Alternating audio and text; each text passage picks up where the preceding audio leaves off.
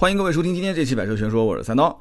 今天这期节目呢，和大家聊一聊最近刚上市的奔驰大 G 啊，奔驰新款 G 系列。那么大家先别急着走，很多人说，哎，这个我不敢听了。这个刚点开节目，我发现我都有点膨胀了啊，连奔驰 G 我都敢听。当然有很多老铁都知道，劳斯莱斯我们都聊过了，对吧？还有什么不能聊的呢？你说是不是？其实我也一样啊，这车我肯定买不起。但是连我这种买不起的都敢说，那还有什么人不敢听呢？你说是不是？况且买得起和适不适合买，它也是两回事，对吧？你说一个拆迁户，对吧？家里银行躺着大几百万吧，他适不适合买这种车？那我告诉你，他不合适。为什么呢？你想，你说儿子跟他爸讲，说老爸，我要买台奔驰 G，他爸说多少钱啊？呃，一百五十八万八千八。他爸说，哎，这数字还挺合适的啊，一百五十八万八千八，要我发发发。然后呢，给他划了一百五十八万八千八，他儿子屁颠屁颠跑到 4S 店，你觉得他能买得到车吗？啊，看我微博的人肯定都知道，他根本买不到。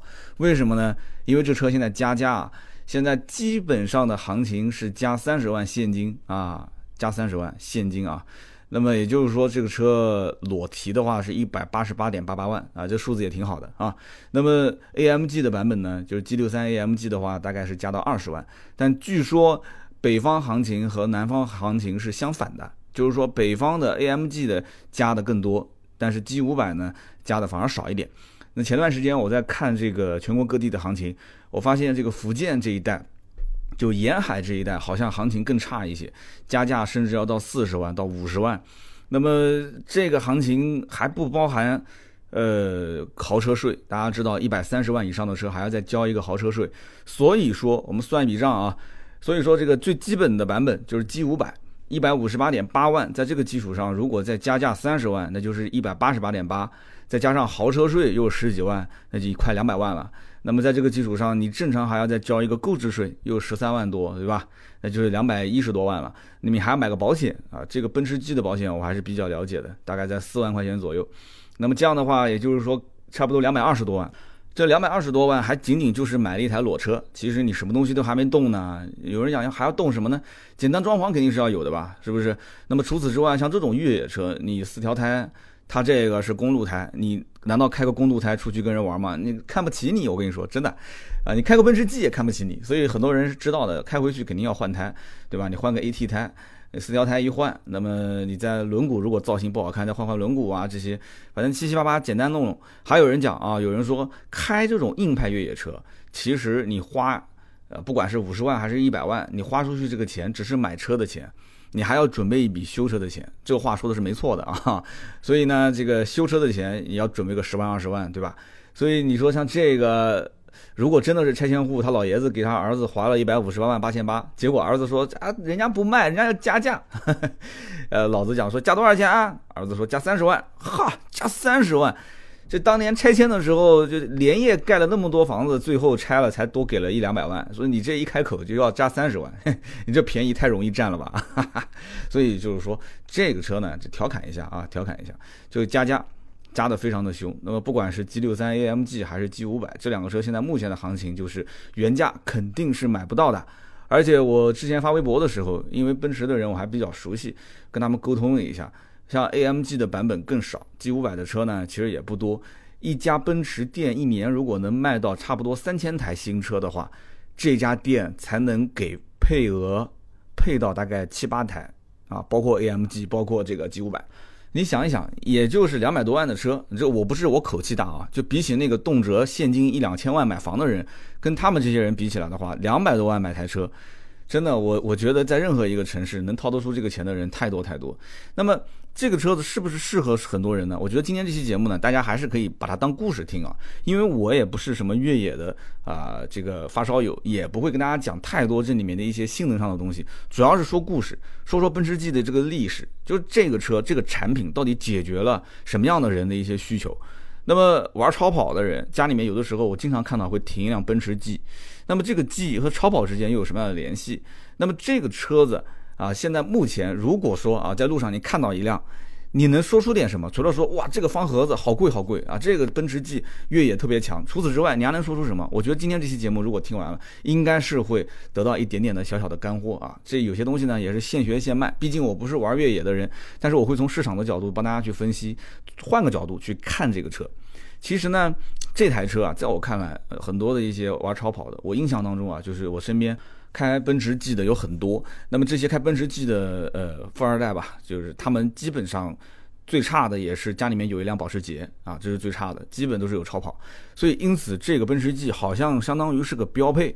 也就是说，你如果只是有一台超跑，那也不能证明你真正是一个玩车的或者喜欢车的，或者说你的经济实力。其实玩超跑，我说实话，因为见到的富二代太多了，玩超跑有的时候也真的不一定能证明你经济实力有多么的强。有一些呃二手超跑，大家也都懂的，对吧？也可能就是大几十万、一两百万，完了之后他可能玩个一两年就卖掉了。如果他还是个做二手车的，像我这样子的，其实说实话，我要是去玩超跑也能玩，为什么呢？收一个便宜一点的，本身自己车行也可以跟他们打招呼嘛，对吧？看到合适的可以收过来，收过来也可以说是自己的，对吧？我发个微博，我说最近买了一辆超跑。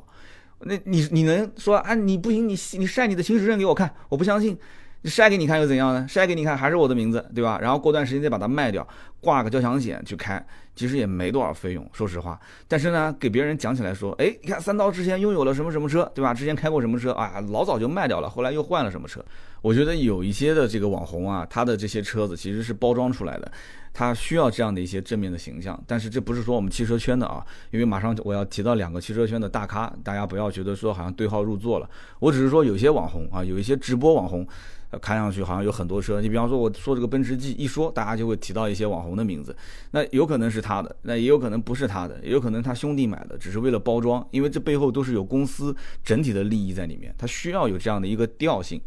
所以呢，像这种奔驰 G，特别是像 G 六三这种车，很多人啊，他花两百多万买了这个车之后，他一方面呢可以玩出这种越野的感觉，或者说他不去越野，但他能开出这个野性的感觉，对吧？纯爷们儿的感觉。那么除此之外呢，他还能玩出一点超跑的感觉。有人讲说，那这个我就听不懂了，为什么这个越野车能开出超跑的感觉呢？你要知道，像 G 六三 AMG 这种车，百公里加速都能进五秒啊，都能进五秒。那么也就是说。他进个什么五秒俱乐部，虽然感觉好像怪怪的，你就开个这个越野车怎么进五秒俱乐部？但是你要知道 G 系列，我一会儿在讲历史的时候，大家就能知道了。就 G 系列往后发展，其实它是在越野和速度这两个层面是同步走的。所以你要身边如果有开 G 六三的人，你问他，你说你喜欢这个车什么？他除了跟你说他喜欢这个车造型啊，喜欢这个车的越野能力啊，他一定会跟你再提一样东西。他说我喜欢这个车的声浪，哎，这个是很多硬派越野是做不到的。你有你问个开牧马人的，你说你喜欢什么？他说我喜欢声浪，那这个人脑子一定有问题啊！你问他，你说你喜欢这个发现四，对吧？这个车子是吗？他说我喜欢声浪，那他一定脑子也有问题啊！或者你要问这个开什么帕杰罗的，或者是开陆巡的，他说我喜欢声浪，那这他没声浪，那就就是耳朵有问题了啊！所以因此呢，开 G 六三 AMG 的，你问他，他说我喜欢声浪，你去听一听你就知道了。啊，因为我之前跟身边的这些富二代有出去吃饭，包括有一次大家看过直播嘛，就我和远洋有一次开着这个 G 他的那台 G 六三去直播，那全程是我在开，那那个声浪轰隆轰隆轰隆，其实我不太喜欢这种声浪啊，因为我在节目里面曾经我表过态，我说我喜欢的声浪是像玛莎拉蒂的那种啊 GTMC 的那种声浪，而且它是阀门打开和阀门不打开或者半打开那种感觉都不一样，所以现在新款的这种。啊，G 六三 AMG 就多了一个阀门开启的装置，它可以把这个声浪完全释放出来。所以呢，玩这个车，为什么我说能玩出一些超跑的感觉？这就是声浪带来的乐趣。但是有一些可能啊，老婆孩子他不一定喜欢；有一些妹子呢，啊，她可能在短时间内喜欢。这妹子如果只是跟你是内层关系，她可能是喜欢；她跟你变成另外一层关系了，她可能就不喜欢了。这老司机都知道啊，就不解释了。那么继续往下聊。那么这个新奔驰的 G 系列呢，我觉得。啊，有些人讲说你跟我介绍半天，我也不买，对吧？有什么好介绍的？我也没准备给大家介绍什么。其实我推荐大家看两部视频啊，一个呢啊就是这个大老师，我一说大老师，很多人应该知道啊，就是韩露啊韩老师的视频。另外一部呢是陈震的视频。可能有人会说，哎呀，这个陈震、韩露的视频我好久好久都不看了啊，为什么不看了？这个个个人有个人的原因。但是呢，我说句我自己的话啊，我也很长时间没看了，但是。这个奔驰 G 的视频，他们两个人拍的还真的不错，实话实讲啊，真的不错。为什么呢？因为这两个人啊，他们一个是奔驰 G 的老车主，你比方说陈震，对吧？另外一个呢，他是玩牧马人的，是不是？韩露就是玩牧马人的，而且韩露也喜欢玩越野，所以这两位。都是玩越野的，我们不说是行家吧，对吧？你要说是行家，马上又有人会说啊，三刀你一不玩越野，你你有什么发言权？但陈震的越野路书这个没什么好说的，对吧？这个你看那飞机上都在放，是不是？所以这个两个人在介绍奔驰 G 这款车的时候，我觉得我们可以放开很多的一些杂念，就好好的听他们俩是怎么讲的。为什么呢？因为首先奔驰 G 我觉得是不需要充值的，对吧？你这个车子本身就卖不过来，而且这个车从来也不需要说。大家去夸他什么，也不需要去黑他什么，这有什么好夸的，有什么好黑的呢？他的黑的点和他夸的点其实都是非常显而易见的。所以陈震跟韩露呢，主要第一个是从外观和内饰上的一些区别去介绍。我觉得这两部分大家讲的都差不多，但是大家一定要注意啊，听两个人说的一些细节方面的区别。你比方说韩露，韩露主要就会跟大家介绍说，哎，怎么换胎，对吧？然后这个车子的一些驾驶的感受。这这个韩露是做游记出身的，所以这个老司机毕竟是老司机啊，他们都喊他大老师啊。为什么喊大老师，很多人都知道，就是所以这个韩露大老师呢，他喜欢玩，所以他因此很注意这个车子的一些驾驶的感受、舒适性啊，包括越野的一些性能啊，他都会给你介绍，包括三把锁的一些功能。我一会儿节目后面也会说啊，把前叉、中叉、后叉，他会介绍的很详细。但是陈震呢？他不会介绍这些东西。陈震他其实在讲这个车的时候，有一个细节是跟韩露是差别比较大的。陈震会注意这个车子在实际越野中的一些实用性啊，大家注意看。你比方说，陈震就提到了一个前悬挂的变化，但是这个大老师他就没有去详细聊这件事情，因为大家都知道韩露特别喜欢装那什么，是不是？对吧？就他是以装那什么出名的，所以他对于外形啊、内饰的一些变化讲的我特别激动。所以这就是他们两个人视频，我觉得是比较值得看的地方。陈震提到的都是一些实用性的东西，比方说前悬挂的变化啊，他是怎么说的呢？他说老款的前悬挂的设计是硬桥，对吧？以前都是整体桥的悬挂，那么现在新款它的前悬挂已经改成了双叉臂的独立悬挂。哎，这个变化带来了什么样的一些就是驾驶感受上的区别呢？比方说紧急变线的时候，这个车的灵活性啊，比方说这个车子如果你在实际越野的时候，以前老款车型它的硬桥。就正前方的下面，它会有一个齿轮包啊，咱们俗称叫牙包，所以这个东西在越野的过程当中呢，它有的时候会托底啊，它有时候会托底，所以你看这个细节，它就跟这个老司机啊，就是这个韩露聊的就不一样。那么另外一个，包括像那个后挂这个小书包，后挂小书包，当时。呃，韩露也讲了，说这个后挂的小书包呢，外面不是有一个壳吗？一个奔驰的壳。说如果你要把四条胎换成了 AT 胎，那你再加一个备胎，那你挂在这个后面的话，那这个外面的壳你肯定是安不上去了。那怎么办呢？他建议第三方出一个壳。但陈震就不是这么聊的。陈震说，如果说你要换 MT 胎或者是 AT 胎的话，对吧？不管是这个全地形的还是啊这个泥地胎，那你挂在后面，你这个车门会下坠。哎，他讲的就是实用性的东西。他说你这车门会下坠，那么我就不建议你放在后面，你可以把它挂在车顶上。所以这就是你看韩露跟陈震就两个思路，但是这两个人很明显都是玩这个车的。啊，就陈震是老的奔驰 G 车主，那么韩露他玩的是这个牧马人，对吧？那么讲到他们改装也很有意思，我发现一个特点，就是这个大老师韩露呢，他改这个他的牧马人，当时我记得他很明显的在微博上和这个成都的顶火，就是全中国改装这个越野车最牛的两家，一个是成都顶火，一个是北京运粮啊，玩越野的人应该都知道。然后韩韩露是。这个这个不不惜重金把车运到成都去，在成都的这个顶火去改装，哎，但是陈震的车平时改装啊、维修什么的都是去北京的运粮，所以你看他微博跟运粮也会有有一些互动，所以这两个人我就不知道就是跟顶火和运粮之间到底是什么样的一个关系啊，所以这是一些反正挺有意思的事情啊，就不继续往下聊了，我们还是说奔驰 G 啊。所以你要看这个新款奔驰 G 的一些具体的区别，我觉得看这两位啊前辈啊这两位老师的一些视频还是非常不错的。呃，最起码这两部视频是不错，大家可以值得看啊。那么奔驰新 G 的外观变化呢，我觉得是不多的。那么基本上所有的这个车评人聊这个车，肯定会说啊，就基本上就是方盒子造型，对吧？肯定是不会变的。那么硬派越野车非常有意思啊。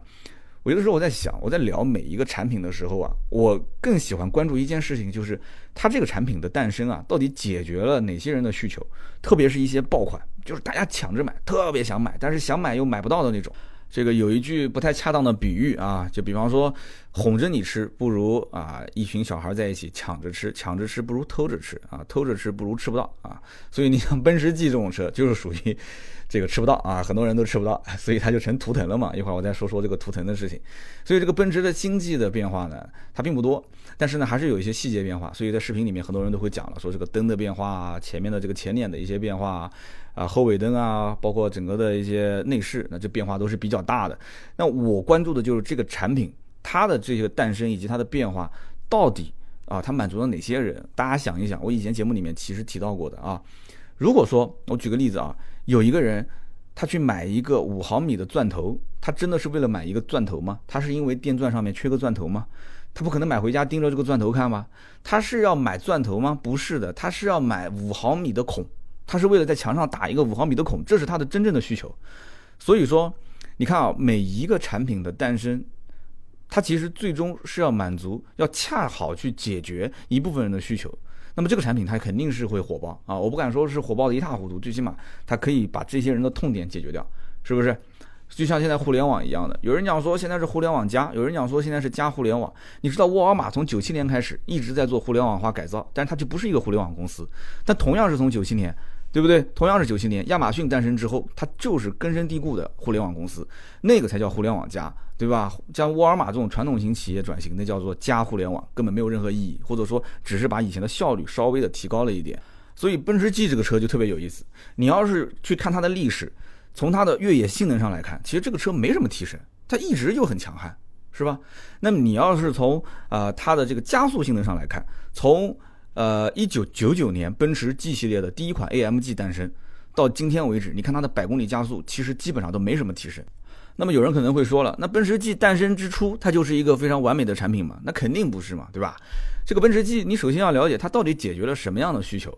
几句话其实就能说清楚啊！首先，这是地表最强的家用的硬派越野车，大家不要抬杠啊！不要说什么乌尼莫克，不要说什么六乘六啊！别说这些东西。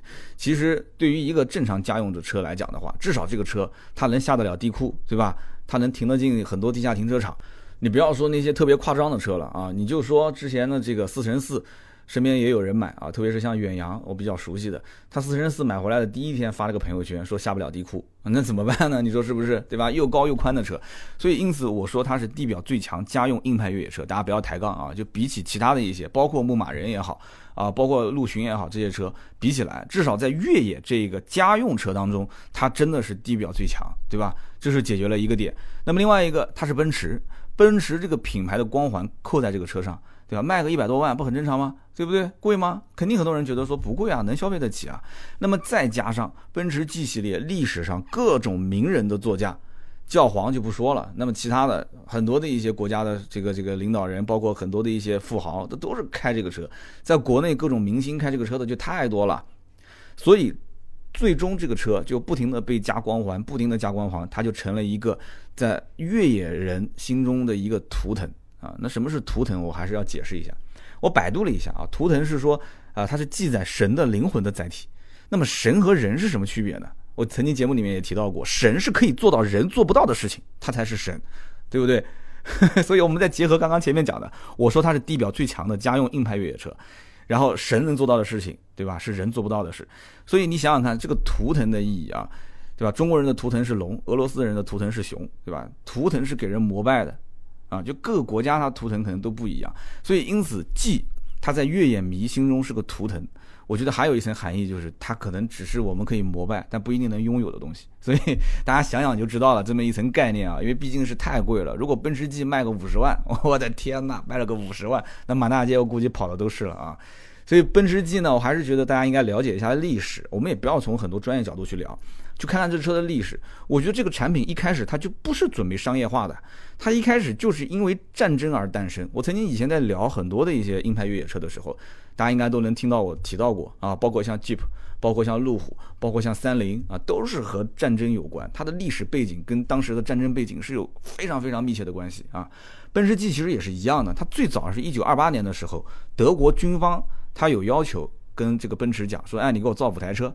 啊，我就要求是一个越野能力特别强的这个轻型的一个小车，然后呢，奔驰就去造了，然后造出这款车呢，当时代号叫 G 一啊，就是奔驰 G 的 G G 一，结果呢，德国军方一看这个车不是很满意啊，觉得通过性不是很好，越野性能一般般，我估计最终可能是价格没谈好啊，手上缺钱，后来这个车就没要了，也还好，当然这车就造了五台啊，你没要就没要吧，反正。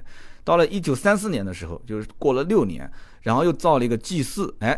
这一次的 G 四呢，德国军方他要了啊，据说希特勒还开过这个车。那么之后到了一九三五年又造了 G 五，那么四年之后大家知道一九三九年那就是二战爆发了嘛，对吧？二战爆发之后，呃，到了一九四五年打了六年之后，这个二战结束，德国是当时的二战的战败国。那么德国战败之后，其实有很多的一些啊经济建设啊，很多的一些项目是被战胜国所限制的，所以德国经济在当时恢复的非常非常缓慢。那么到了一九七一年的时候呢，有一个人叫做巴列维啊，这个巴列维呢，当时跟奔驰讲说，你给我整一辆啊轻型的越野车，我要装备到我的部队当中去，我要武装我的部队。这是伊朗的国王啊，然后呢，这个伊朗国王为什么跟奔驰下单呢？因为这哥们儿还有一个身份，他是奔驰的母公司戴姆勒集团的股东啊，也就是说是老板给自己下了个单，老板给自己下面的公司下个单，这个生意不做白不做嘛，你说是不是？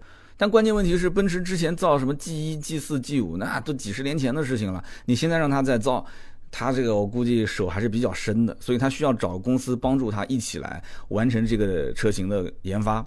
那么找谁呢？他就找到了自己公司旗下的啊，应该讲自己母公司旗下的，就是戴姆勒旗下的，叫斯泰尔戴姆勒普赫这家公司。那么我相信应该有人熟悉啊，这个斯泰尔戴姆勒普赫这个公司，这个公司是发战争财的公司啊，当年是造来福枪。啊，非常牛。然后后来呢，反正小型武器啊，就是包括突击步枪啊，包括机枪啊，包括飞机发动机啊，就是这公司二战期间赚了不少钱 啊，他是发战争财的，所以呢就找到他。所以因此最早最早生产出来的就长得像奔驰 G 的这个车，其实叫梅赛德斯普赫 G 啊，我不知道在国外有没有人能收藏到这个车啊，梅赛德斯普赫 G。那么一九七一年当时下了这个单。对吧？两家公司一起合计啊，说反正这个单做出来之后，对吧？给军方的，啊，部队也不差钱，你给他挣点钱出来也挺好的。结果造出来之后，伊朗发生了政变，啊，伊朗发生政变，这个巴列维国王被推翻了，他的政权被推翻，结果这个单子不就黄了吗？对不对？而且关键是这个单子黄了，你还没办法说理去啊！你说你违约，你敢跟拿枪的人说违约吗？对不对？这个不存在的啊！所以被军方放了两次鸽子，之前德国军方，这次是伊朗军方，那怎么办呢？所以这个车子你都造都造出来了，当时都已经拉出去路试了，这个车最后怎么办？说只能到处推销啊，跟别的国家的军队谈，说我的车好啊，不行你就贱卖，对吧？贱卖这件事情是我猜的啊，因为你拿出去推销，你求着别人，那别人肯定说你便宜一点我就要，对吧？所以推销给国别的国家，哎，结果这个一推销啊，还真推销成功了。别的国家说可以啊，这车看上去也不错，对吧？又是个这个奔驰，讲起来七几年奔驰也算是有名气了，对吧？所以当时呢，一九七九年的时候，奔驰的第一辆 G 就正式的下线了。但是那个时候还不叫奔驰 G G 啊，那个叫 G Wagon，W A G E N，W 四六零是它内部代码。这个车当时在奥地利正式投产。那么之后呢，这个军方的需求量也稳定了，他就开始开发民用市场。哎，结果这个民用市场卖的也不错，为什么呢？因为这个车有长轴版，有短轴版，有硬顶版，有敞篷版。这好歹也是个奔驰，对吧？所以呢，有钱人一看，哎，这车越野不错，对吧？出去打个猎啊什么的，带个妹子出去转一转，也都挺好的。但是呢，这个开手动挡肯定不合适嘛。那个时候已经有自动挡了，所以有人就提出来说，你不能给我整个自动挡嘛，对吧？他军方肯定是要求稳定性啊，对吧？你开手动挡多稳定的，但你就搞个自动挡给民用不就行了嘛？所以当时又整了一个自动挡变速箱，这是一九八一年的时候。然后到了一九八六年一合计，哎。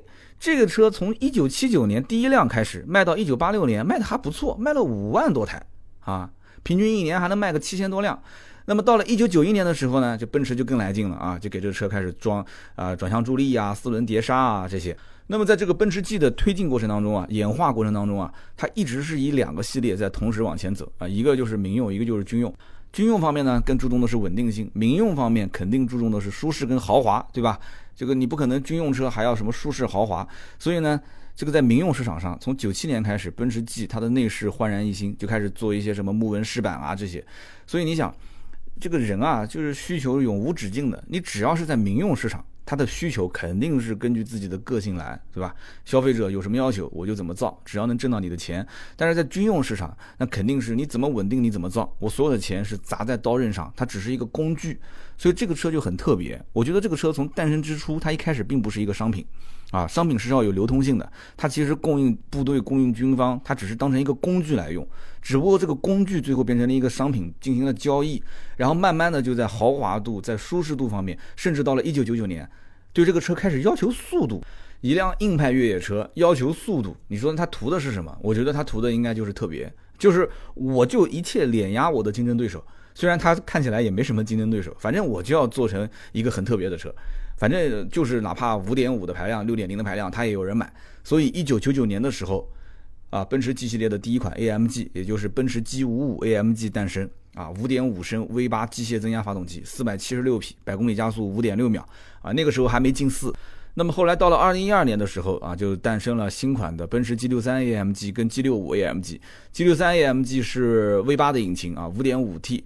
那么 G 六五 AMG 是 V 十二的引擎，六点零 T。那这两个发动机，我估计车迷应该都很熟悉了。那么这个五五点五 T 呢，它是五百四十四匹，五点四秒。所以你看啊，都是五四四五四。在中国，如果说广东、福建那一带的人要买这个车，一看数据啊，这个全是四，我估计还是比较忌讳的。那 所以没有本土化啊，没有本土化。那么 G 六五 AMG 是一千牛米，百公里加速是五点三秒，没有听错啊，是一千牛米，六百一十二匹。所以其实对于这种越野车来讲的话，它的这个马力有多大，我觉得并不是特别特别重要，它更多的应该是它的扭矩啊，它的扭矩要很很充沛啊，在因为你这个越野路段需要它通过性好的话，特别是一些恶劣的环境，你扭矩的瞬间的爆发，其实能让这个车的越野性能强很多。所以因此让这个车后来又往豪华度上走，又往舒适度上走，又往速度上面去走，我觉得就是一个字钱。就是钱造的，就是因为贵，就是因为有钱人太多了，就是因为这个车都是有钱人在买，都是社会名流，所以因此怎么造怎么贵怎么好就怎么来，所有你能想象到的一切我都往这个车上去啊改造，往这个车上去安装，所以因此奔驰 G 对于很多这个玩越野车的人来讲的话，或者说对于很多在买 SUV。在买越野车，倒不是玩越野啊，在买越野车的这些人的心目当中，其实它是很特别的。就像我看论坛里面有很多人在争论，有人讲说，哎，买奔驰 G 不如买揽胜。如果真的是去看奔驰 G 的人，我建议就不要跟他留言写这个东西了。这个我觉得完全你不理解买个奔驰 G 的车主的心态。奔驰 G 就是奔驰 G，揽胜就是揽胜，而且揽胜车主啊，他看完之后很有可能看到奔驰 G，他的这个思路突然一转变啊，他就买奔驰 G 去了。但是奔驰 G 的车主，他是一定不会说突然有一天思维一转变去买了一个揽胜。我可以这么说，即使在今天奔驰 G 这么难买，加价二十万、三十万的基础上，很多人宁愿不买，宁愿中途买一辆其他的车过渡一下，他将来也是早晚要买一辆奔驰 G 回去的。你信不信？你不你不信，你去问问你身边如果有人要买这个车，你问他我讲的对不对？啊，所以揽胜车主有可能突然脑袋一一热啊，一转身他去买了奔驰 G，但是奔驰 G 的车主准车主啊，一般是不会转身买揽胜的。那么对于这个车来讲的话，呃，奔驰 4S 店前段时间我跟销售在沟通，销售跟我讲，在之前没上市的时候，新款奔驰 G 其实已经收了三十多张订单了，没有听错啊。有人讲说，你你不是说奔驰一家店一年就七八台车吗？七八台车就七八台车就是了，我你不能不让我交定金啊，对不对？我也喜欢啊，早交定金早提车呗，就理论上讲是这样的。所以大家都当时价格都没出来，就把定金给交了啊，十万八万，反正看着收呗。交完定金之后，手上有三十多张订单。现在这个价格一公布，跟老款其实差别也不大啊，一百五十多，两百一十多。那么这个价格一出来之后，4S 店就开始公布了啊，就挨个打电话了，说这个车要加价啊，要加三十万。哇，那绝大多数的人肯定是不愿意的，说你们这个不能这么玩哎。虽然我知道加价，你加个十万八万嘛，我能接受。说你加个三十万太夸张了，那就跟 4S 店磨，对吧？4S 店的态度也非常明确。就是你要要就要，不要那你这个车我钉钉就退给你，对吧？因为这根本就不缺这个订单啊，每天还有好多人来问呢。这就是目前 4S 店的一个状态，手上都是二三十张订单啊。早年你想十万十万，三十张订单手上就是三百万的现金啊。很多人半年多前就已经把钱交到 4S 店了，就是免费给你三百来万现金放在那个地方，就是为了排队等这个车。就是为了抱一丝希望，就是这个车到时候有可能会加少一点。我们等了将近半年时间，我们先给了你十万块钱，你能不能让我少加一点？所以往往就是这样一个特立独行的产品啊，在市面上，它的这种标志性的意义啊，图腾化的这种意义就特别特别的能够体现它的商业价值。所以往往很多东西啊，你多就是少，少就是多。这个东西呢，有的时候你多了以后啊，你利润就少了；少了以后呢，你利润就多了。关键是看你要什么，定位很重要，真的很重要。所以我们今天刚刚讲历史，一九七九年开始造的第一辆奔驰 G，今天在我们节目下方我也会把照片放出来啊。它造出的第一辆奔驰 G，其实这个造型到今天来看，和新款的奔驰 G 其实外形差别也不是特别大。几乎你一眼就能看得出来，说这两个车就是爷爷跟孙子，其实那根本就不是爷爷，那是他的老祖宗。所以说他们之间的这个基因遗传非常强大。其实强大一个是在外在，一个是在内在。外在就是这个方盒子造型，对。不对？为什么能让人一眼认出来？说啊，这个车跟以前的这个老款之间啊，它基本上没什么区别，都是方盒子。包括有的人他可能说不出这是什么车，经常会有一些小姑娘吃饭的时候跟我讲说，哎呀，那天我在我在什么什么地方看到一辆奔驰，那个造型方盒子特别好看。那其实说的就是 G，就是奔驰 G。所以奔驰 G 的方盒子造型能坚持到今天是不容易的。那么大家想一想，市面上还有哪些车是方盒子造型的？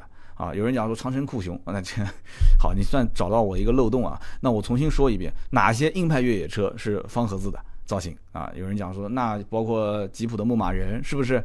包括路虎？哎，你说到路虎的时候，是不是会犹豫一下？那就对了，因为路虎之前的发现四是方盒子造型，但是后来发现五它就不是方盒子造型了，它开始走流线性的造型了啊，走流线性造型，所以你看发现五就被人骂得一塌糊涂。这个也是当时韩路在视频里面提到过的。啊，说这个发现五后来被很多人吐槽，但是我当时没记错的话，当时韩路并不是这么一个态度，他当时讲说发现五这次变化还是挺不错的，很喜欢啊，然后就什么什么，如果我没记错，当时发现五的上市发布会的外场主持人就是韩路，这一次在奔驰 G 的活动现场说，你看。发现五这一次啊，把方盒子造型变成了这个造型之后，哎呀，那口碑跌的那像什么样啊？那就是原话，大家可以看视频里面，我笑死了，啊，看的特别有意思。我讲的确实是一个事实啊，这个方盒子造型对于硬派越野车来讲就不能随便变，真的不能随便变。那么另外一点呢，也是它的这个遗传基因之强大的地方，就是三把锁。这三把锁也是一直是跟着奔驰 G 在走啊。这三把锁是什么概念呢？其实讲的就是它的呃前叉前桥的差速锁，中间的中央差速锁，然后以及它的后桥的差速锁。那么有人讲说，这个可能听不太懂了，到底什么意思？什么前桥差速锁、后面后桥差速锁、中央差速锁？这个我们一会儿详细的去解释一下吧，因为这里面还涉及到差速器的问题。但是就大家知道一件事情就可以了，这个差速锁它越多，这个车的越野性能越强啊。我们简单的讲，我们就武断一点，就这么说啊，应该也没毛病。那么市面上大家知道牧马人的越野性能已经是够强了吧，对吧？但牧马人是分时四驱，这个车子呢，奔驰 G 它是全时四驱。分时四驱就是说，你可以手动去切换它是两驱还是四驱啊，包括它有低速四驱、高速四驱，它会有很多的一些模式给你切换。牧马人已经算是在越野车当中就硬派越野性能十分十分强悍的了。我讲的是牧马人的卢比肯啊，卢比肯。那么卢比肯呢，也不过就两把锁啊，两把锁加个分动箱，因为它是分时四驱嘛，所以你不能说它是三把锁，你只能说是两把加一个这个分时四驱。它不具备这个全时四驱的能力，它中央差速器的这个锁止功能是没有的，所以这就是牧马人已经十分十分强悍了。但是这个奔驰 G 是三把锁，仍然还可以再高它半个头啊，所以这就是它强悍的地方。其他一些在越野能力方面十分强悍的，也不过就两把锁，比方说像什么陆巡啊，像帕杰罗啊，帕杰罗的这个超选四驱啊，它都是两锁啊，两锁它没有前锁。还有中中央的这个差速锁，包括它有后桥的差速锁，所以呢，因此奔驰 G 的三把锁说白了就是你们都没有啊，就可以朝着所有人喊还有谁？你们都没有，你们谁有三把锁？就我有，好行，就你有，所以它就成图腾了嘛，对吧？你市面上都没有嘛，就它三把锁。所以这个大家先把这个概念装到脑海里面，我们一会儿再讲这个锁的作用是什么。你可以把它当成是锁越多越越野性能强悍啊。一会儿就说说它的这个具体功能，这样你跟别人吹牛皮的时候，你好歹还能说出些这里面的道理。我先跟大家讲一些小小故事，好吧？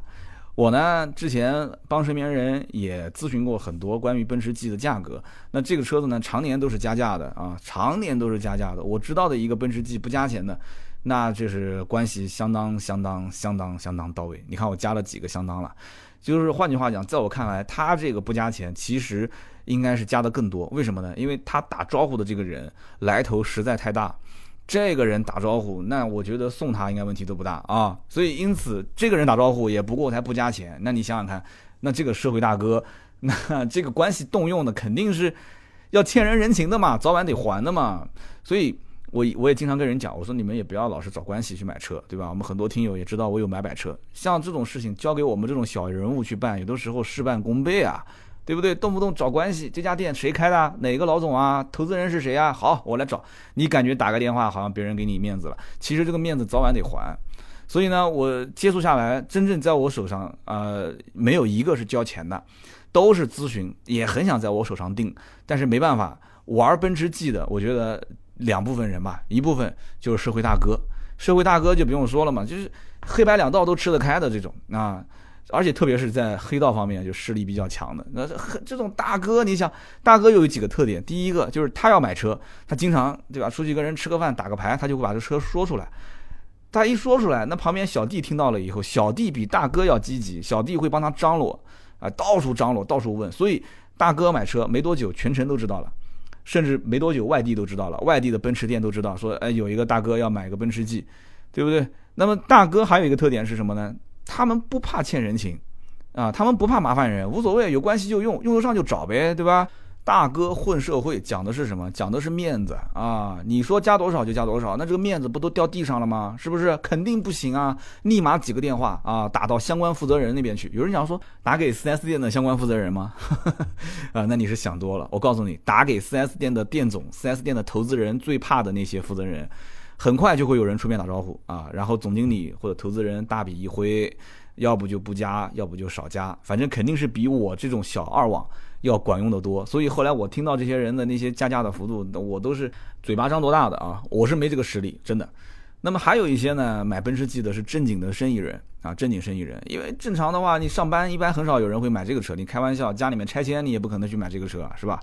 所以呢，一般都是生意人。生意人呢，他就是想玩车，就车库里面少这么一辆车没玩过。但是你要想生意能做到这个份上。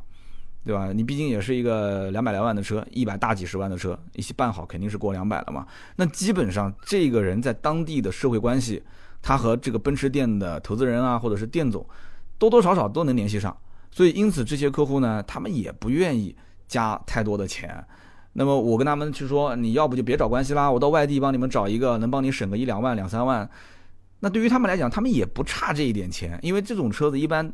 多数是没现货，要订一段时间。他们觉得去外地啊，又要订货，中间有变数，对吧？将来我可能涉及到保养啊这些，我还要提供本地的这个 4S 店的服务。所以你去外地，我会不会就这些服务就享受不到了？所以很多人呢就觉得差那么一点点钱，我就不去外地了，就在本地订了。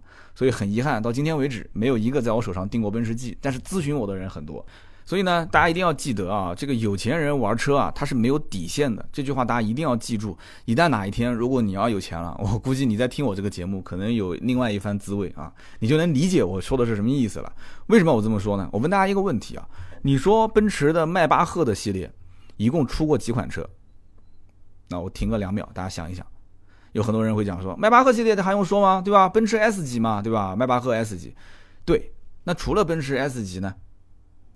很多人可能讲说，奔驰 S 级之外，难道还有迈巴赫吗？大家不用猜了啊！其实今天既然说的是奔驰 G，那我就告诉你，就是奔驰 G 系列的迈巴赫版本，叫做奔驰 G 六五零。啊，有人可能有印象，如果经常去翻阅一些这个啊网络的一些汽车新闻的话，奔驰 G 六五零日内瓦车展上市，一共限量是九十九台。啊，怪不得为什么有人讲说我在路上没见过这个车，那肯定没见过吗？对吧？奔驰 G 六五零它不是一个普通的。奔驰 G 系列，它不是说就是方方正正的一个方盒子，它是一个软顶敞篷版，哎，有钱就能造，有钱就能造软顶敞篷版的奔驰 G，而且这还不是一个普通的奔驰 G 啊，它是在奔驰 G 五百四乘四。我一提到这个车，很多人就感兴趣了，是吧？最近好像在网上炒的也挺火的，奔驰 G 五百四乘四的这个车的基础上加长了轴距，同时发动机又换装了 AMG G 六五的六点零 T 的 V 十二发动机，就我们之前提到的那个啊，一千牛米的那个发动机。所以这个车就是怎么有钱怎么造啊！那么这个车顶着迈巴赫的光环，那肯定不仅仅是敞篷啊，不仅仅是动力比较好这么简单，那肯定内饰极其奢华。你要不内饰不奢华，那不就丢份了吗？你顶着迈巴赫的光环啊！所以这个车子，大家网上我一会儿放几个照片给大家看啊。车门一拉开，你就能看到，我去，这个车全是各种菱形真皮缝线啊，各种碳纤维啊，然后后排还是两个独立座椅啊，然后还有两个迈巴赫的 logo 的抱枕，对吧？大家如果想抖音火一把，我跟你说，赶紧去天津港，天津港有一台啊，天津港有一台。大家我做个小广告啊，如果真的有人土豪在听我的节目，这个车现在天津港报价一千五百八十八万，据说应该国内就这一台。还没人买走，还没有人买走啊！一千五百八十八万，各位老铁，我觉得这车值啊，这比你买超跑值啊，比你买个什么九幺八要值啊！九幺八开出去别人都不认识啊，回头率不一定那么高啊，对不对？那我现在公司正对面不就停着一辆九幺八吗？啊，开出去经经常各种，啊，我们这边没有车位了，去旁边停，没有车位，没有车位了啊！旁边停着兰博基尼，停着法拉利，那门卫赶他走，说你保时捷停门口，你想什么呢？这就是九幺八车主受到的待遇啊！但是你开这个车，我跟你说，肯定百分之百门卫给你停门口。我跟你说，百分之百。为什么呢？它不是一个普通的奔驰 G，普通奔驰 G 大家都知道已经很贵了啊，四乘四也很贵了。这个车是在四乘四的基础上，还是加长轴距，而且还是软顶敞篷。而且他如果实在是想赶紧走，你就把窗户摇下来给他看看内饰，他一看不就知道这车肯定不便宜嘛，对吧？后排两个独立座椅，然后中间还有一个隐私玻璃，可以把呃驾驶舱跟后面隔开。你在想干什么呢？你说对吧？完了之后呢，你后面的这还有两个小屏幕啊，可以看电视。所以你可以想象这样一个画面啊，中间是隐私玻璃，后面坐着俩人，然后把软顶敞篷打开，然后开到这个深山老林里面。你想它越野性能那么好，你不开到深山老林里面，你肯定浪费啊。然后一边开一边晃，一边开一边晃，哎呦，老刺激了！我跟你说，真的，对吧？呃，这肯定的嘛，一千多万的车开在路上，你稍微有点晃，它都刺激啊啊！所以。讲到这个开奔驰 G，我呢也有过几次开奔驰 G 的经历。呃，之前我不知道有没有人看过，就是我和远洋远洋君啊，当时直播去买吉利博越的那一次。那么当时在路上呢，车是我开的，那么远洋坐在副驾驶，因为他要跟网友互动嘛。呃，然后呢，后面坐了两个大美女啊，是一对双胞胎的这个美女网红，然后他们也在跟网友互动。那么这个时候我在开这个车，我当时就在，我就在想，这个车子呢又大又重。然后排气管的声音呢，又是那种轰轰轰轰轰轰轰轰轰轰轰轰的声音，我特别不喜欢这种声音，觉得又吵，然后又不好听。但是你这种硬派越野吧，我平时也没太多开过，没特别是这种大排量的，又是这种超豪华的硬派越野，所以开的时候我就在感受这个车，这个座椅又硬，坐姿又高，开起来吧，你感觉应该讲开这个车视线会非常好，其实视线很一般。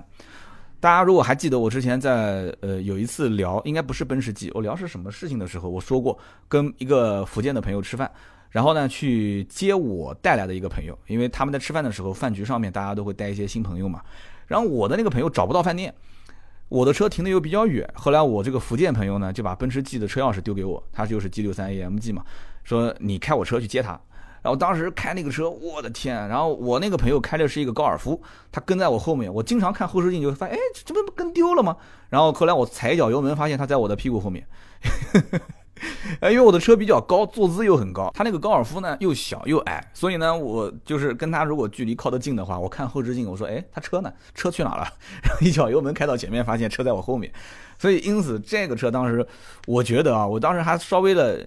歪歪了一下，我说将来如果一旦有钱了，我会不会买？我当时给自己的答案是我不会买，而且整个内饰感觉又比较的那种不太时尚，按键啊各方面都是上一代的老奔驰的这种造型。你想，二零一五年的时候，奔驰的新 C 已经上了，你新 C 的内饰一看，你再看这个奔驰 G，我觉得奔驰 G 内饰很一般。但是现在的新款的奔驰 G 这个内饰，那可是。完全就是天翻地覆的变化。你现在问我说，哎，如果有钱了会不会买台奔驰 G？我告诉你会。以前的老奔驰 G 不行，像新奔驰 G，我觉得包括前悬挂一换，内饰的舒适度一换，三把锁还在，外形啊各方面也都保持原来的不变。我觉得这个产品还是相当相当成功的。我记得当时陈震的这个视频最后说了一句话，说新奔驰 G 上市之后，老款奔驰 G 肯定掉价。当说这个话呢，我觉得是很真诚的。呃，虽然脸上有点沮丧，为什么呢？因为他不就是老奔驰 G 的车主吗？但这个话我觉得说的是很中肯啊，真的是这样的。因为只要新的奔驰 G 一上市啊，就不怕不识货，就怕货比货。你看到了奔驰的新 G 之后，你再看老 G，你会发现，就你毕竟这个你对内饰的舒适度啊、豪华度你是有要求的，你毕竟花了一百多万了，对不对？以后在二手车市场一定也会出现这种情况，一辆奔驰新 G，一辆奔驰老 G，两个车可能差不了几年。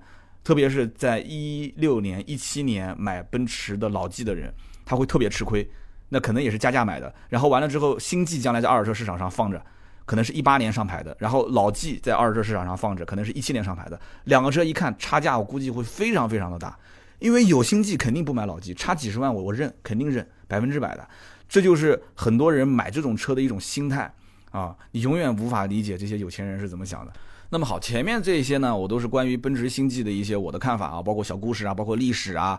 那么从现在开始往后这一段，就会去解释之前总是提到的那个三把锁，三把锁怎么牛叉，怎么牛叉。但是这一段呢，相对比较枯燥，所以我把它放在节目的后半段。那可能有些人不爱听，你就跳过，你就跳到最后十分钟，你看看有没有中奖，对吧？那么，因为讲这个三把锁有多厉害，之前我首先要跟大家普及两个小知识啊。首先就是差速器跟差速锁这两个是不同的概念。为什么要提到这一点呢？因为之前我在吃烧烤的时候，听到隔壁桌有人就曾经啊听过他们在聊天，有一个哥们儿是这么讲的，他说：“我跟你讲啊，有个车越野性能特别强啊，这个车子一共有两个差速器啊，特别强，特别强。”这个说法就是不对了啊！差速锁其实它是叫做差速器锁止装置，所以差速锁是差速锁，差速器是差速器。有差速器的不一定有差速锁，有差速锁的一定有差速器啊！所有的车子它都有差速器。我再讲绝对一点啊，所有的车子都有差速器，但不是所有的车都有差速锁。所以这个概念一定要理清楚。那你要理解这个差速锁，也就是你想说，今天我们聊的大 G 上面有三把差速锁，对吧？那么为什么三把差速锁它就很牛呢？那首先我们要了解差速器的原理，对吧？因为差速锁是差速锁，差速器是差速器，差速锁是锁止差速器的装置。那因此我们就要先了解差速器，对吧？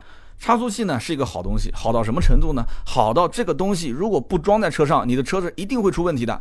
我就敢这么讲。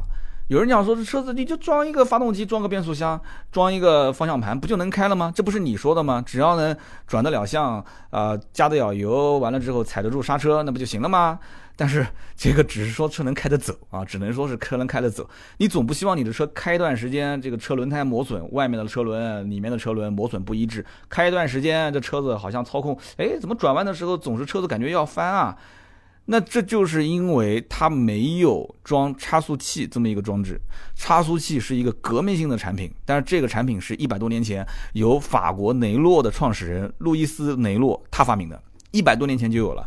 然后所有的车上都会装这个东西啊，讲白了，它其实就是五个齿轮，然后通过一个非常精巧的一种设置，让左右侧的车轮以不同的转速运转。哎，大家想一想，两个车轮不是在一个轴上吗？那要转的话，它不应该是同一个转速吗？哎，你油门一踩，那两个轮子不就同时转了吗？它怎么可能左右侧的车轮以不同的转速旋转呢？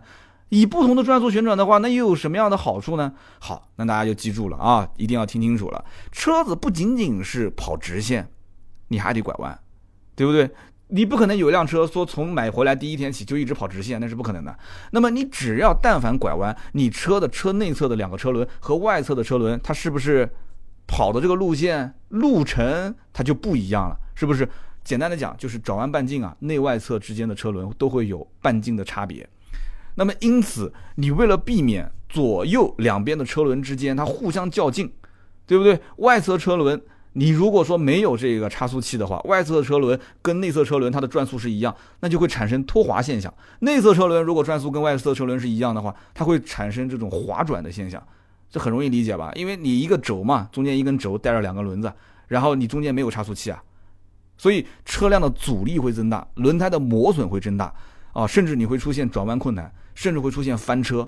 所以，因此一百多年前，法国的雷诺啊，虽然雷诺在我们中国车子卖的不好，但是这个事情我觉得是可以拿出来啊吹牛皮的。这个我觉得任何的雷诺的车子的广告都可以带上这个东西啊，就没人去介绍啊。雷诺的上市发布会我也见过啊，也没有去讲到这一点。你想想看，你要说所有的车上都在用的这个差速器就是我雷诺发明的，这是一个革命性的产品，哇塞，那真的我觉得我至少是给你雷诺要加分的，对不对？所以一百多年前。路易斯·雷诺发明了这个装置，今天三刀在节目里面，我把它普及给了很多还不知道的人。那么这个差速器呢，听了那么多，觉得好像啊很很不错啊，这个车上必须得有。但是它也不是说只有优点没有缺点，它有一个很致命的缺点是什么呢？就是因为它的结构的限制，就导致如果一侧的车轮失去抓地力的时候，没有抓地力了嘛，那么另一侧的车轮也必然会失去动力。大家想一想，左侧如果打滑了，那右侧这个车轮它也没动力了。因为你左侧车轮打滑，你能不能靠右侧车轮有动力分配给它的话，它把我这个车子带出来，对吧？有了摩擦，车子不就能想向前了吗？啊，但是这个时候，因为你车上是有差速器这个东西，所以导致左侧打滑，右侧车轮它也没动力了，这就白白的流失了动力，也就导致为什么两驱很多的车型，你看到这个两驱车啊，很多车一打滑，冬天下雪或者是路面湿滑。它一打滑，车子就陷在那个地方，就走不了了，就是这个原因啊。每个车上都有差速器，差速器的原理就导致了这个车，啊，一打滑，两边的车轮就失去动力。那么我们平时正常的情况下，其实，呃，能用到说越野性能的不多。你打滑，你说稍微带一脚，那么也不行，往后退一退，再往前移一移，说不定车就出来了，对吧？但是很多时候，在一些恶劣的路况，特别是在一些重度越野的这种路段，那你肯定是需要它的这种呃车轮的。扭矩的分配更加的合理啊，甚至交叉轴的时候，你可能车子都已经歪过来了，你两个车轮都已经离地了，那这怎么办？对不对？这这怎么办？你就完全不可能应付这样的一种状态。所以这个时候，为了避免在越野过程当中出现这种情况，工程师非常聪明，就发明了差速锁。差速锁是什么概念呢？我们刚刚前面说了，差速锁就是锁止它的差速器。为什么要锁止呢？差速器其实刚刚讲了这么一个缺陷，对吧？左侧车轮一打滑，右侧车轮就失去动力了。那我就用差速锁把它给锁止，锁完之后就限制你的转速差。限制转速差是什么概念？举个例子啊，比方说它的后轴。后轴两个车轮左右边中间一根轴，它的后轴如果装了差速锁，会有什么样神奇的效果？差速锁一旦锁止之后，左右车轮啊，这两个后车轮啊，它就会保持同样的转速。哎，大家想一想，我们刚刚讲差速器的时候是干嘛？差速器是为了保证左边跟右边两个车轮可以以不同的转速在进行运转。哎，但是我一锁止，对不起，我一锁止，我强制你左右两个车轮。你必须保持同样的转速，保持同样的转速是什么概念？也就是说，你左侧不是打滑了吗？那你右侧的车轮还是有抓地力啊，左侧可能悬空了，对吧？你甚至不打滑，你悬空，你左侧车轮已经没有动力了，你右侧车轮在地上一锁止，啪，直接就出来了。哎，这就是比方说你要如果有后锁，你就能这么玩，所以可以大大的增强越野这个当中啊脱困的能力。这仅仅只是有后锁，你想想看，那如果前面的车轮有一边打滑了或者是悬空了呢？那你就要前锁，是吧？那如果说前后两个轮子甚至三个轮子都悬空了呢？管，三个轮子都悬空，这这个比较少见啊，对吧？你总不能四个轮子都悬空啊，四个轮子都悬空那是阿拉丁神灯搓一下啊，那是飞毯。所以你这个三个轮子都悬空，那就怎么办？三，那你必须你得包括中差锁，对吧？前叉后叉，你全部给它锁死，你这个时候一个轮子在地上，直接一脚油过了啊！所以三把锁其实对应的就是三根轴，对吧？前中后三根轴，所以中央差速锁包括前桥锁、后桥锁这三把锁如果都有的话，那这个车子它的越野性能会非常非常的强大。所以你看，为什么在越野车迷的心中它是图腾呢？就是因为它有三把锁。对不对？它三把锁如果同时开启，四个车轮如果保持同样转速，你想越野过程当中一个车轮着地的时候，它一脚油就过去了，对吧？神能做到的事情，有的时候人做不到，所以它就成为了神。所以它这种状态，你想想看，你再给它换上那种什么 MT 胎或者是 AT 胎，我的个天哪，那简直无法想象啊！地表最强。但是呢，三把锁如果同时开，我觉得还有一个问题，大家一定要记得，也别觉得说啊，三把锁这么强，我就天天开着。三把锁天天开着，你就等着花钱去修车啊？为什么呢？因为我们刚刚讲了，差速器的作用是什么？是左右车轮之间要出现，让它有意识的出现这个转速差。你如果三把锁一直开着，那很明显，你让它四个车轮保持同样的转速，那你会吃胎啊，你会让它机械内耗啊，对不对？锁死它只是为了让你在越野的这种极限路段当中有一定的通过性，它的这种机械之间的这种较劲是不可避免的，啊，所以因此你像三把锁一上了以后，教练肯定会跟你讲，有老老炮在旁边肯定会说，哎，不要深踩油门啊，不要深踩油门。完了之后他会跟你讲，你不要急转弯啊，不要急转弯。所以三把锁锁死的时候，车子是很危险的。这个情况下，你其实只需要控制你的整个车身的状态，然后看好你的地形。其实会不会玩越野，很多老炮，因为我虽然没吃过猪肉，但是看过猪跑，是吧？所以你看那些老炮，他们在玩的过程中，什么时间点用什么样的一种手动控制它的这种差速锁啊，开放或者是上锁，这个是很有乐趣的。这就是很多人要玩沙也好，玩石头也好，他们就是在这个过程当中会觉得说，我这个钱花的是值的。所以说，买奔驰 G 的人，如果想玩越野，一定要先提前做好功课，要不然的话，你开个奔驰 G，旁边人家都是一些啊开猎豹的。然后开帕杰罗的，开这个兰德酷路泽的，开霸道的，你跟着他们在一起玩，结果一看你这车最贵，大家肯定是目光锁定在你身上，结果你也不会玩，三把锁哪个先上锁，哪个后上锁你都不知道，对吧？然后解锁的时候呢，你也不知道该怎么解。其实这里面都有说法的。上锁的时候呢，正常情况下应该是先上一锁，现在其实它变得更简单了。我看星际上面好像没有显示，以前的老款的奔驰 G 上面，它甚至连一二三数字都给你写好了。它上锁先是上中央差速锁。它中间那个上面会写个一，那个按键上会有个一，然后呢再上后桥的差速锁，它会写个二，然后再上这个前桥的差速锁，那就是三。所以按照这个顺序来，中央差速锁按上去之后呢，其实简单的一些什么碎石路面啊、坑坑洼洼的地方，你都可以去应付了。为什么呢？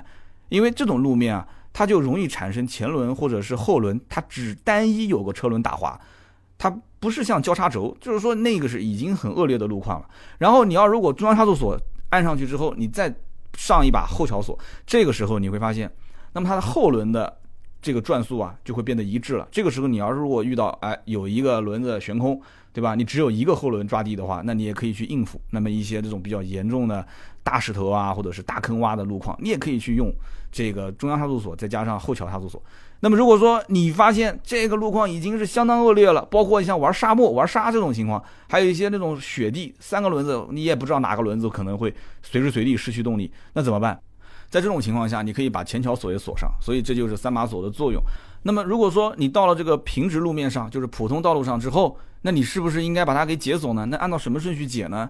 啊，是不是按照三二一来解呢？其实你按照三二一，就是前桥锁、后桥锁和中央差速锁去解也没问题。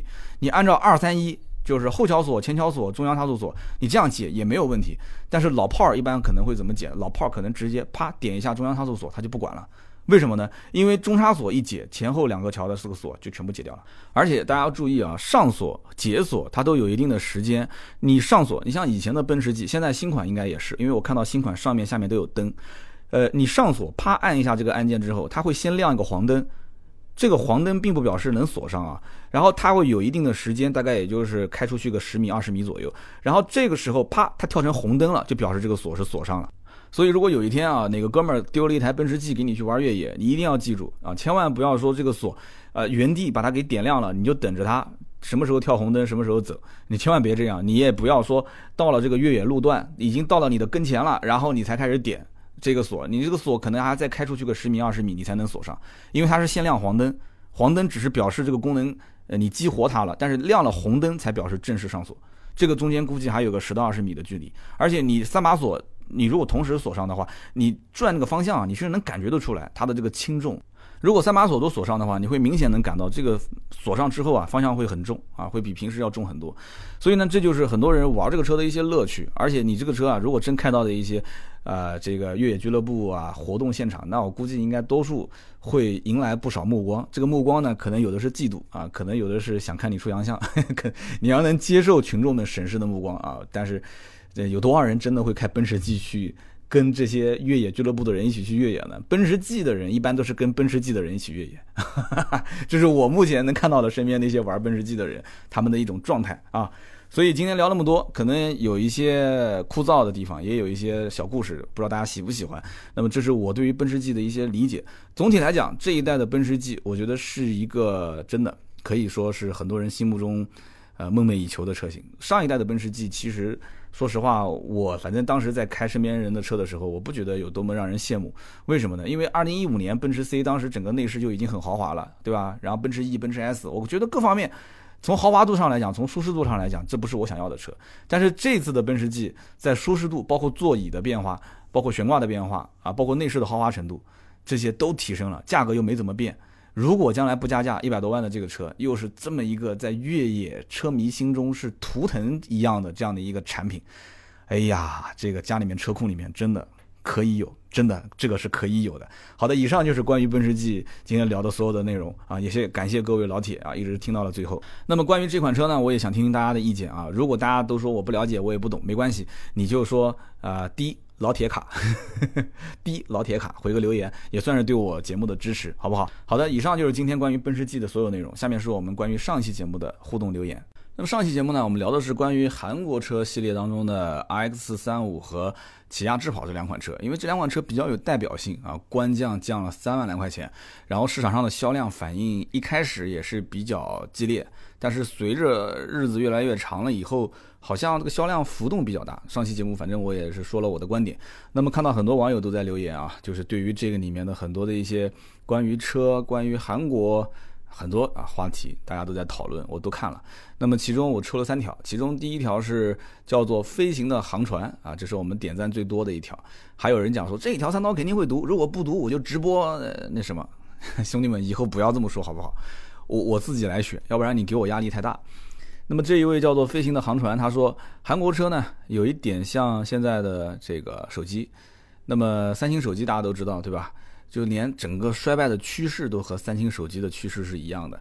三星也是二零一六年的时候，这个 Note 七爆炸以后，它的销量开始持续下滑，啊，一六年之后，那么中低端整个市场被国产品牌全面碾压，那么现在就只剩下 S 系列了，还有包括这个 Note 系列了。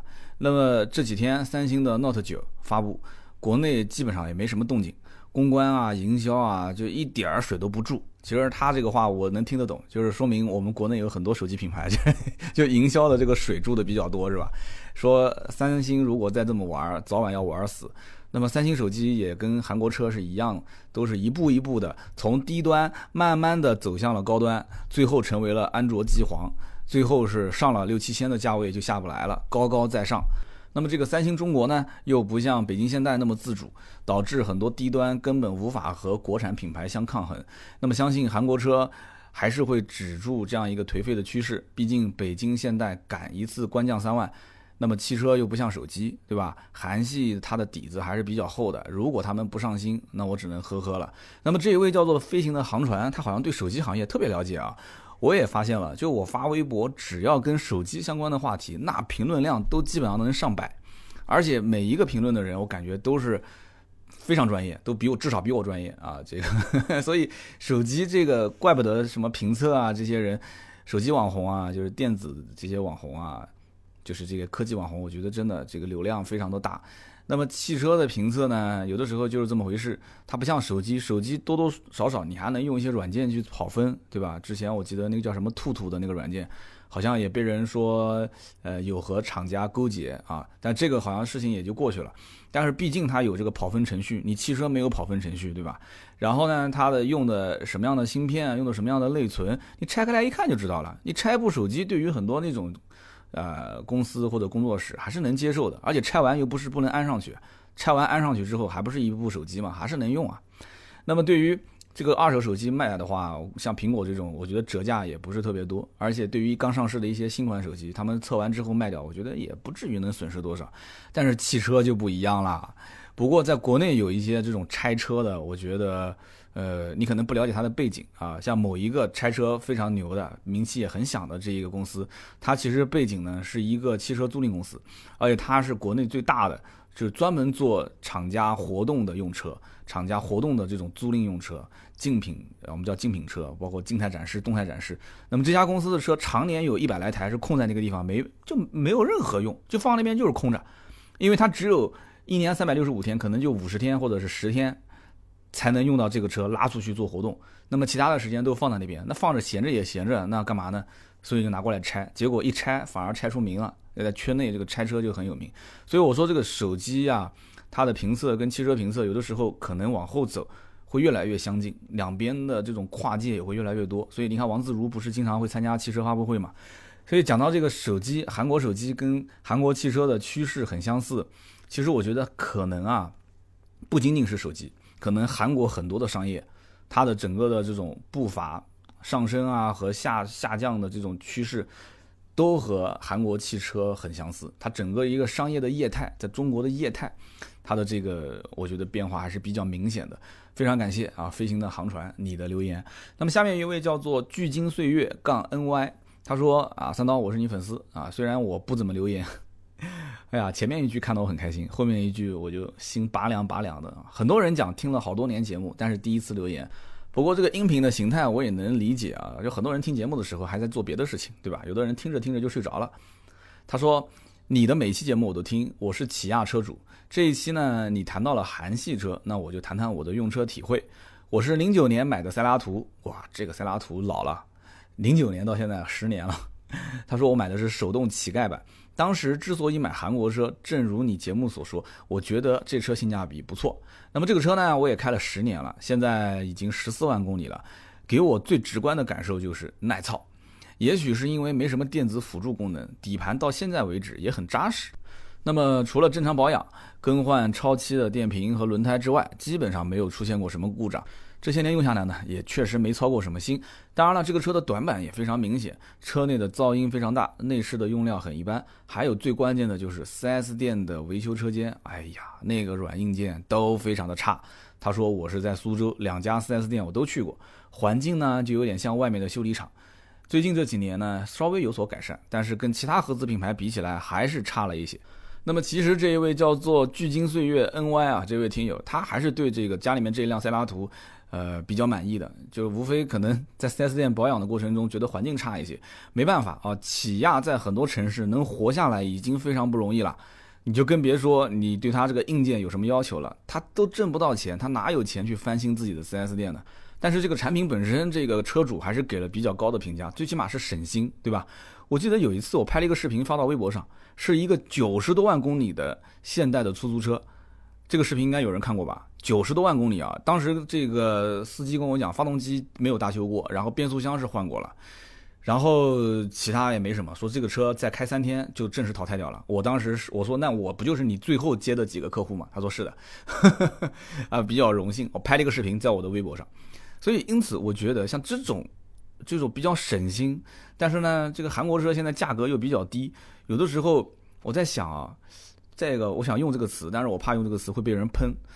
你觉得这是不是算抄底呢？就是现在韩国车相当于是价值被低估啊，对不对？但它的各方面品质，如果品控各方面还是不错的话，那算不算是价值被低估呢？所以我不敢说一家之言去武断的判断说韩国车现在价值被低估了。那有人讲，那你这个是帮韩国车站台啊？我不敢这么说，因为你对它品牌的价值还有另外一个判断。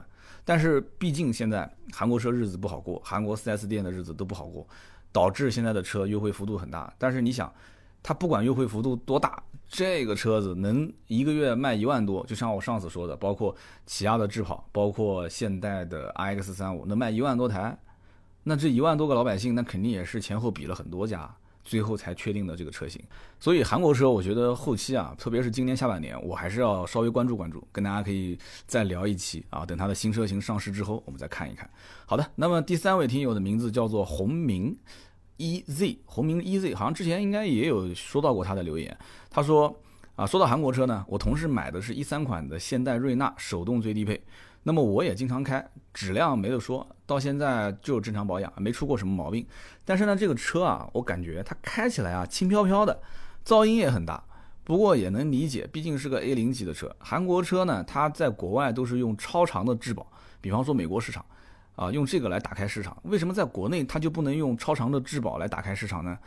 可能是在国内刚开始发展的时候特别顺利吧，也就导致了韩国车企的高层会有一丝错觉，觉得说啊，我的车很好卖，中国人很好糊弄，自以为自己的地位啊，江湖地位很稳固。结果呢，现实很残酷，对吧？韩国汽车这几年是应该好好的反省一下啊，怎么才能走出这样一个困境？那么这一位叫做红明 EZ 的听友，他提到的是北京现代的瑞纳，就这车销量也非常不错啊，走的也是性价比的路线。但是这车我觉得后来卖的渐渐就不好的，它的原因主要是在于，现在同样价位能选择更大、更看上去时尚，对吧？更像 SUV 的这些车很多，因为可选范围太多，所以导致现在小型车普遍都不行。不仅仅是北京现代，包括哪怕大众的车系，像 Polo 这些车都不好卖。所以，因此这个车呢，现在在市面上看看到的不是太多。但是这位叫红明 EZ 的听友他也说了，他说这车当时我们的这个同事买的质量也不错。所以还是那句话，韩国车下半年我肯定要重点关注。韩国车在很多人的印象中啊，其实品质还是不错的，只不过现在可能整体对于买韩国车这件事情，大家还是比较反感的。而且对于韩国品牌来讲，他也不愿意满大街跑的都是什么瑞纳，都是什么领动，都是什么悦动，他也不愿意做这些低端车。所以韩国人是想把车越造越高端，老百姓是希望这个车越卖越便宜，这中间不就出现很大的落差了吗？所以下半年一定要好好关注关注韩国车到底有什么样的动静，老百姓买不买单？我觉得这个很关键。好的，那么以上三位呢，就是我们今天的幸运听友，可以获得价值一百六十八元的芥末绿燃油添加剂。记得点我的头像啊，在喜马拉雅上，然后进入后台之后私信我，呃，发送你的姓名、电话和地址，我会快递给你。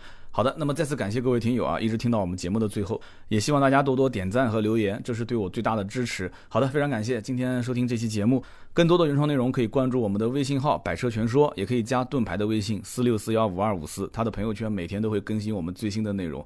好的，今天这期节目就到这里，我们下周三接着聊，拜拜。